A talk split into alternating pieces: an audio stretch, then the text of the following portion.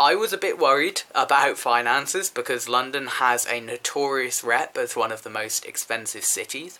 Um, and it is one of the more expensive cities, but the nice thing is, as a student, you get loads of discounts. If you join the National Union of Students card scheme, you get discounts from various shops. The government makes it easier to get transport, such as with the Oyster card. To be honest, I haven't noticed that much of a difference. I feel like if maybe I got the bus more, if maybe I kind of went out to restaurants more, then I'd definitely notice. Yeah, I, I, guess if you're modest with your spending, if you manage it well, you know, I, I kind of balance the budgets every month, make sure I'm not spending too much. So I, I think if, if you're worried about finances in London, I'd say one of the, well, I, I'd say don't be because, you know, when I was applying to come here, one of the first things they told me is there's never a cheaper time to study in or to be in London than when you're studying lo- in London.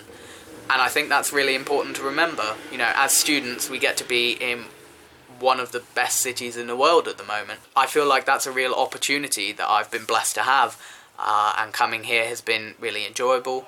And yeah, London's just a great city, so I w- don't be worried about the finances um, because they do do absolutely everything here to try and accommodate to students.